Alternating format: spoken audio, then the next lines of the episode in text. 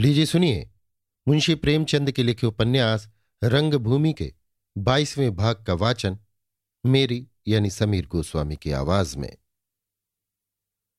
सैयद ताहिर अली को पूरी आशा थी कि जब सिगरेट का कारखाना बनना शुरू हो जाएगा तो मेरी कुछ ना कुछ तरक्की हो जाएगी। मिस्टर सेवक ने उन्हें इसका वचन दिया था। इस आशा के सिवा उन्हें अब तक ऋणों को चुकाने का कोई उपाय न नज़र आता था, जो दिनों दिन बरसात की घास के समान बढ़ते जाते थे। वो स्वयं बड़ी किफायत से रहते थे। ईद के अतिरिक्त कदाचित और कभी दूध उनके कंठ से नीचे न जाता था। मिठाई उनके लिए हराम थी। पान तंबाकू का उन्हें शौक ही न था। किंतु वो खुद चाहे कितनी ही किफायत करें घर वालों की ज़रूरत में काट कपट करना न्याय विरुद्ध समझते थे। जैनब और रकिया अपने लड़कों के लिए दूध लेना आवश्यक समझती थी। कहती, यही तो लड़कों के खाने पीने की उम्र है। इसी उम्र में तो उनकी हड्डियाँ चौड़ी चकली होती हैं, दिल और दिमाग बढ़ते हैं। इस उम्र में लड़कों को मुकब्बी खाना ना मिले तो उनकी सारी ज़िंदगी बर्बाद हो जाती है। लड़कों के विषय में ये कथन सत्य हो या नहीं, पर पान तंबाकू के विषय में ताहिर अली की विमाताएँ जिस युक्ति का प्रतिपादन करती थी, उसकी सत्यता स्वयं सिद्ध थी। स्त्रियों का इनके बगैर निभा ही नहीं हो सकता। कोई देखे तो कहे, क्या इनके यहाँ पान तक मैसर नहीं? यही तो अब शराफत की एक निशानी रह गई है। मामाएँ नहीं खवा से नहीं तो क्या पान से भी गए? मर्दों को पान की ऐसी ज़रूरत नहीं। उन्हें हाकिमों से मिलना जुलना पड़ता है, पराई बंदगी करते हैं। उन्हें पान की क्या ज़रूरत? विपत्ति ये थी कि माहिर और जाबिर तो मिठाइयाँ खाकर ऊपर से दूध पीते हैं और साबिर और नसीमा खड़े मुँह ताका करते। जैनब बेगम कहती, इनके गुड़ के बाप कोलू ही खुदा के फजल से ज़िंदा है। सबको खिलाकर खिलाए, तभी खिलाना कहलाए। सब कुछ तो उन्हीं की मुट्ठी में है। जो चाहे खिलाए, जैसे चाहे रखें। कोई हाथ पकड़ने वाला है? वे दोनों दिन भर बकरी की तरह पान चबाया करती। कुलसुम को भोजन के पश्चात एक बीड़ा भी मुश्किल से मिलता था। अपनी इन जरूरतों के लिए ताहिर अली से पूछने या चादर देखकर पाँव फैलाने की ज़रूरत न थी। प्रातःकाल था। चमड़े की खरीद हो रही थी। सैकड़ों चमार बैठे चिलम पी रहे थे। यही एक समय था जब ताहिर अली को अपने गौरव का कुछ आनंद मिलता था। इस वक्त उन्हें अपने महत्व का हल्का सा नशा हो जाता था। एक चमार द्वार पर झाड़ू लगाता, एक उनका तख्त साफ़ करता, एक पानी भरता। किसी को साग भाजी लाने के लिए बाज़ार भेज देते और किसी से लकड़ी चिराते। इतने आदमियों को अपनी सेवा में तत्पर देखकर उन्हें मालूम होता था कि मैं भी कुछ हूँ। उधर जैनब और रकिया पर्दे में बैठी हुई पानदान का खर्च वसूल करती। साहब ने ताहिर अली को दस्तूरी लेने से मना किया था। स्त्रियों को पान पत्ते का खर्च लेने का निषेध न किया था। इस आमदनी से दोनों ने अपने अपने लिए गहने बनवा लिए थे। ताहिर अली से रकम का हिसाब लेना छोटी बात समझते थे। इसी समय जगधर आकर बोला, मुंशी जी, हिसाब कब तक चुकता कीजिएगा? मैं कोई लखपति थोड़े ही हूँ कि रोज मिठाइयाँ देता जाऊँ, चाहे दाम मिले या ना मिले। आप जैसे दो चार गाहक और मिल जाए तो मेरा दिवाला ही निकल जाए। लाइए रुपए दिलवाइए। अब हीला हवाला ना कीजिए। गाँव मोहल्ले की बहुत मुरवत कर चुका। मेरे सिर भी तो महाजन का लहना तकादा है। ये देखिए कागज़, हिसाब कर दीजिए। देनदारों के लिए हिसाब का कागज़ यमराज का परवाना है। वे उसकी ओर ताकने का साहस नहीं कर सकते। हिसाब देखने का मतलब है रुपये अदा करना। देनदार ने हिसाब का चिट्ठा हाथ में लिया और पाने वाले का हृदय आशा से विकसित हुआ। हिसाब का परत हाथ में लेकर कोई हीला नहीं किया जा सकता।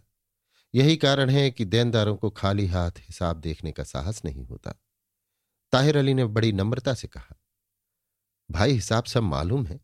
अब बहुत जल्द तुम्हारा बकाया साफ़ हो जाएगा। दो चार दिन और सब्र करो। जगधर, कहाँ तक सबर करूँ साहब? दो चार दिन करते करते तो महीनों हो गए। मिठाइयाँ खाते बखत तो मीठी मालूम होती हैं। दाम देते क्यों कड़ुआ लगता है? ताहिर बिरातर आजकल जरा तंग हो गया हूँ। मगर अब जल्द कारखाने का काम शुरू होगा। मेरी भी तरक्की होगी। बस तुम्हारी एक एक कौड़ी चुका दूँगा। जगधर, ना साहब, आज तो मैं रुपए लेकर ही जाऊँगा। महाजन के रुपए ना दूँगा तो आज मुझे छटाक भर भी सौदा ना मिलेगा। भगवान जानते हैं जो मेरे घर में टका भी हो। ये समझिए कि आप मेरा नहीं अपना दे रहे हैं। आपसे झूठ बोलता हूँ तो जवानी काम ना आए। रात बाल बच्चे भूखे ही सो रहे। सारे मोहल्ले में सदा लगाई, किसी ने चार आने पैसे न दिए। चमारों के चौधरी को जगधर पर दया आ गई। ताहिर अली से बोला, मुंशी जी, मेरा पावना इन्हीं को दे दीजिए। मुझे दो चार दिन में दे दीजिएगा। ताहिर, जगधर में खुदा को गवाह करके कहता हूँ, मेरे पास रुपए नहीं है। खुदा के लिए दो चार दिन ठहर जाओ। जगधर, मुंशी जी, झूठ बोलना गाय खाना है। महाजन के रुपए आज ना पहुँचे तो कहीं का ना रहूँगा। ताहिर अली ने घर में आकर कुलसुम से कहा मिठाई वाला सिर पर सवार है, किसी तरह टलता ही नहीं। क्या करूँ? रोकड़ में से दस रुपए निकाल कर दे दू? कुलसुम ने चिढ़कर कहा, जिसके दाम आते हैं, वो सिर पर सवार होगा ही। अम्मा जानों से क्यों नहीं मांगते? मेरे बच्चों को तो मिठाई मिली नहीं, जिन्होंने उचक उचक कर खाया खिलाया है। वे दाम देने की बेर क्यों भीगी बिल्ली बनी बैठी हुई हैं? ताहिर, इसी मारे तो मैं तुमसे कोई बात नहीं कहता। रोकड़ से ले लेने में क्या हरज है? तनख्वाह मिलते ही जमा कर दूँगा। कुलसुम। खुदा के लिए गजब न करना। रोकड़ को काला सांप समझो। कहीं आज ही साहब रकम की जाँच करने लगे तो? ताहिर, अजी नहीं, साहब को इतनी फुर्सत कहाँ की रोकड़ मिलाते रहे? कुलसुम, मैं अमानत की रकम छूने को ना कहूँगी। ऐसा ही है तो नसीमा का तौक उतार कर कहीं गिरो रख दो। और तो मेरे की कुछ नहीं हो सकता। ताहिर अली को दुख तो बहुत हुआ, पर करते क्या? नसीमा का तौक निकालते थे और रोते थे। कुलसुम उसे प्यार करती थी और फुसलाकर कहती थी, तुम्हें नया तौक बनवाने जा रहे नसीमा फूली न समाती थी कि मुझे नया तौक मिलेगा। तौक रूमाल में लिए हुए ताहिर अली बाहर निकले और जगधर को अलग ले जाकर बोले, भाई इसे ले जाओ, कहीं गिरो रखकर अपना काम चलाओ, घर में रुपए नहीं है। जगधर, उधार सौदा बेचना पाप है, पर करूँ क्या? नगद बेचने लगूं तो घूमता ही रह जाऊँ। ये कहकर उसने सकचाती हुई तौक ले लिया और पछताता हुआ चला गया। कोई दूसरा आदमी अपने गाहक को इतना दिख करके रुपए न वसूल करता। उसे लड़की पर दया आ ही जाती, जो मुस्कुराकर कह रही थी, मेरा तौक कब बनाकर लाओगे? परंतु जगधर, गृहस्थी के असह भार के कारण, उससे कहीं असज्जन बनने पर मजबूर था, जितना वो वास्तव में था।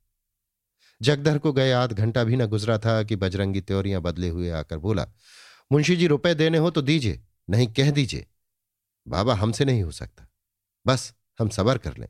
समझ लेंगे कि एक गाय नहीं लगी। रोज रोज दौड़ाते क्यों हैं?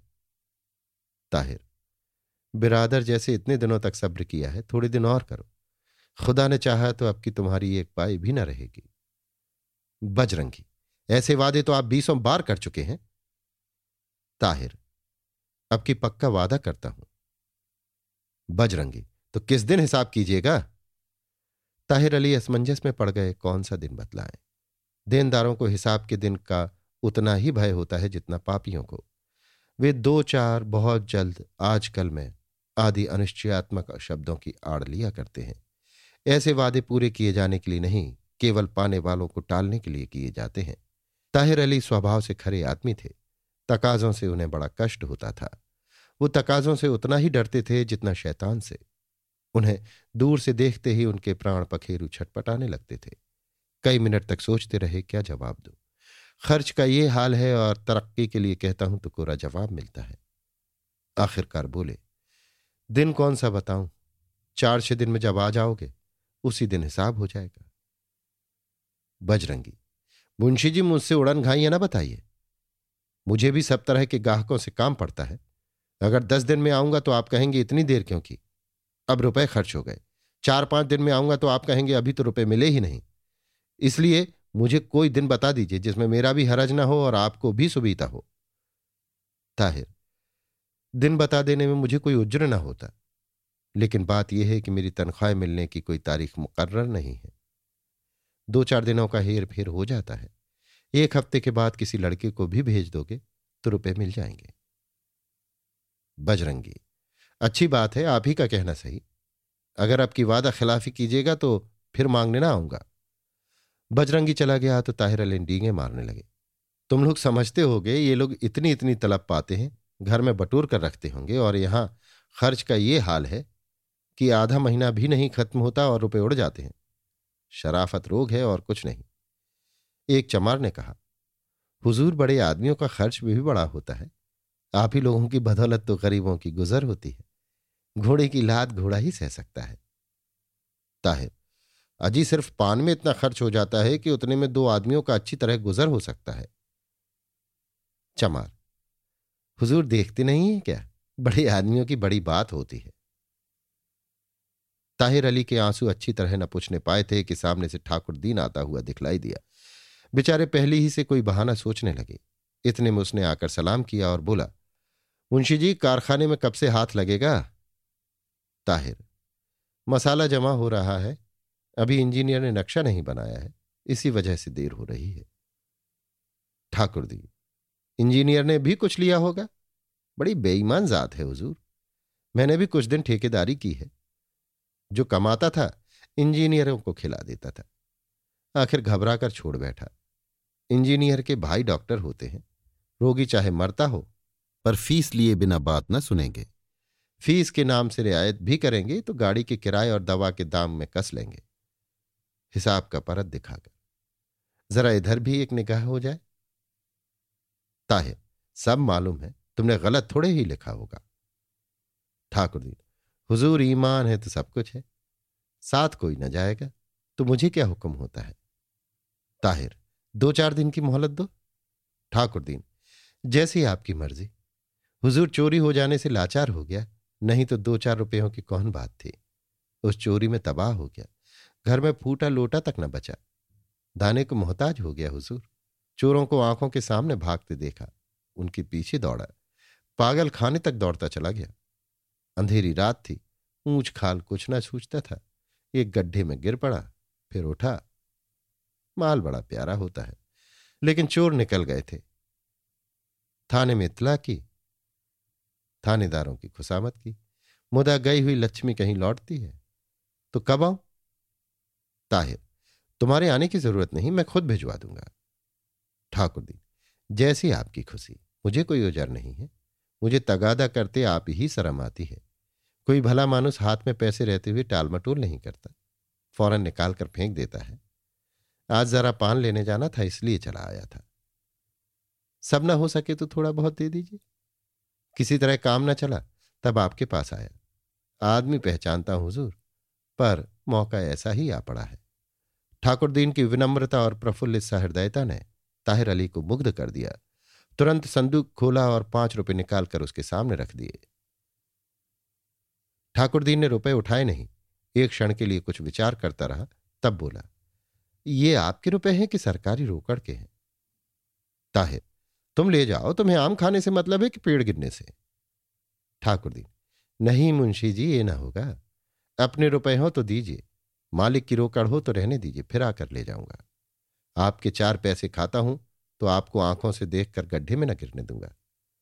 बुरा मानिए तो मान जाइए, इसकी चिंता नहीं। साफ़ बात करने के लिए बदनाम हूँ। आपके रुपयों अलल्ले तलल्ले खर्च होंगे तो एक दिन आप धोखा खाएँगे। सराफत ठाट बाट बढ़ाने में नहीं है, अपनी आबरू बचाने में है। ताहिर अली ने सजन नयन होकर कहा, रुपए लेते जाओ। ठाकुर दीन उठ खड़ा हुआ और बोला, जब आपके पास हो, तब देना। अब तक तो ताहिर अली को कारखाने की बनने की उम्मीद थी। इधर आमदनी बढ़ी, उधर मैंने रुपए दिए। लेकिन जब मिस्टर क्लार्क ने अनिश्चित समय तक के लिए कारखाने का काम बंद करवा दिया, तब ताहिर अली का अपने लेनदारों को समझाना मुश्किल हो गया। लेनदारों ने ज़्यादा तंग करना शुरू किया। ताहिर अली बहुत चिंतित रहने लगे। बुद्धि कुछ काम न करती थी। कुलसूम कहती थी, ऊपर का खर्च सब बंद कर दिया जाए। दूध, पान और मिठाइयों के बिना आदमी को कोई तकलीफ़ नहीं हो सकती। ऐसे कितने आदमी हैं जिन्हें इस जमाने में ये चीज़ें मैसर हैं? और कि क्या कहूँ, मेरे ही लड़के तरसते हैं। मैं पहले भी समझा चुकी हूँ और अब फिर समझाती हूँ कि जिनके लिए तुम अपना खून और पसीना एक कर रहे हो वे तुम्हारी बात भी न पूछेंगे। पर निकलते ही साफ़ उड़ ना जाए तो कहना, अभी से रुख देख रही हूँ। औरों को सूद पर रुपए दिए जाते हैं, जेवर बनवाए जाते हैं। लेकिन घर के खर्च को कभी कुछ मांगो तो टका सा जवाब मिलता है मेरे पास कहाँ? तुम्हारे ऊपर इन्हें कुछ तो रहम आना चाहिए। आज दूध मिठाइयाँ बंद कर दो तो घर में रहना मुश्किल हो जाए। तीसरा पहर था। ताहिर अली बरामदे में उदास बैठे हुए थे। सहसा भैरव आकर बैठ गया और बोला, क्यों मुंशी जी? क्या सचमुच अब यहाँ कारखाना ना बनेगा? ताहिर, बनेगा क्यों नहीं? अभी थोड़े दिनों के लिए रुक गया है। भैरव, मुझे तो बड़ी आशा थी कि कारखाना बन गया तो मेरा बिक्री बट्टा बढ़ जाएगा। दुकान पर बिक्री बिल्कुल मंदी है। मैं चाहता हूँ कि यहाँ सवेरे थोड़ी देर बैठा करूँ। आप मंजूर कर लें तो अच्छा हो। मेरी थोड़ी बहुत बिक्री हो जाएगी। आपको भी पान खाने के लिए कुछ नज़र कर दिया करूँगा। किसी और समय ताहिर अली ने भैरों को डांट बताई होती। ताड़ी की दुकान खोलने की आज्ञा देना उनके धर्म विरुद्ध था, पर इस समय रुपए की चिंता ने उन्हें असमंजस में डाल दिया।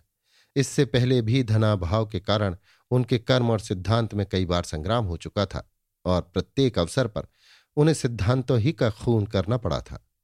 आज वही संग्राम हुआ और फिर सिद्धांतों ने परिस्थितियों के सामने सिर झुका दिया। सोचने लगे, क्या करूँ? इसमें मेरा क्या कसूर? मैं किसी बेजा खर्च के लिए शराह को नहीं तोड़ रहा हूँ। हालत ने मुझे बेबस कर दिया है। कुछ झेपते हुए बोले, यहाँ ताड़ी की बिक्री ना होगी? भैरो, हुजूर बिक्री तो ताड़ी की महक से होगी। नशेबाजों की ऐसी आदत होती है कि ना देखें तो चाहे बरसों ना पिए, पर नशा सामने देखकर उनसे नहीं रहा जाता। ताहिर मगर साहब के हुक्म के बगैर मैं कैसे इजाज़त दे सकता हूँ? भैरो, आपकी जैसी मर्ज़ी। मेरी समझ में तो साहब से पूछने की ज़रूरत ही नहीं। मैं कौन यहाँ दुकान रखूँगा? सवेरे एक घड़ा लाऊँगा, घड़ी भर में बेचकर अपनी राह लूँगा। उन्हें खबर ही ना होगी कि यहाँ कोई ताड़ी बेचता है। ताहिर, नमक हरामी से खाते हो? क्यों? भैरों, हुजूर इसमें नमक हरामी कहेगी अपने दांव घात पर कौन नहीं लेता? सौदा पट गया। भैरों एक मुश्त पंद्रह रुपए देने को राज़ी हो गया। जाकर सुभागी से बोला, देख, सौदा कराया ना? तू कहती थी वो कभी ना मानेंगे। इस्लाम है, उनके यहाँ ताड़ी शराब मना है। पर मैंने कहना दिया था कि इस्लाम हो चाहे बामन हो, धर्म कर्म किसी में नहीं रह गया। रुपए पर सभी लपक पड़ते हैं। ये मियाँ लोग बाहर ही से उजले कपड़े पहने दिखाई देते हैं। घर में भुनी भाँग नहीं होती। मियाँ ने पहले तो दिखाने के लिए इधर उधर किया फिर पंद्रह रुपए में राज़ी हो गए। पंद्रह रुपए तो पंद्रह दिन में सीधे हो जाएँगे। सुभागी पहले घर की मालकिन बनना चाहती थी, इसलिए रोज डंडे खाती थी। अब वो घर भर की दासी बनकर मालकिन बनी हुई है। रुपए पैसे उसी के हाथ में रहते हैं। सास जो उसकी सूरत से जलती थी, दिन में सौ सौ बार उसे आशीर्वाद देती है। सुभागी ने चटपट रुपए निकालकर भैरों को दिए। शायद दो बिछड़े हुए मित्र इस तरह टूटकर गले न मिलते होंगे, जैसे ताहिर अली इन रुपयों पर टूटे। रकम छोटी थी, इसके बदले में उन्हें अपने धर्म की हत्या करनी पड़ी। लेनदार अपने अपने रुपए ले गए।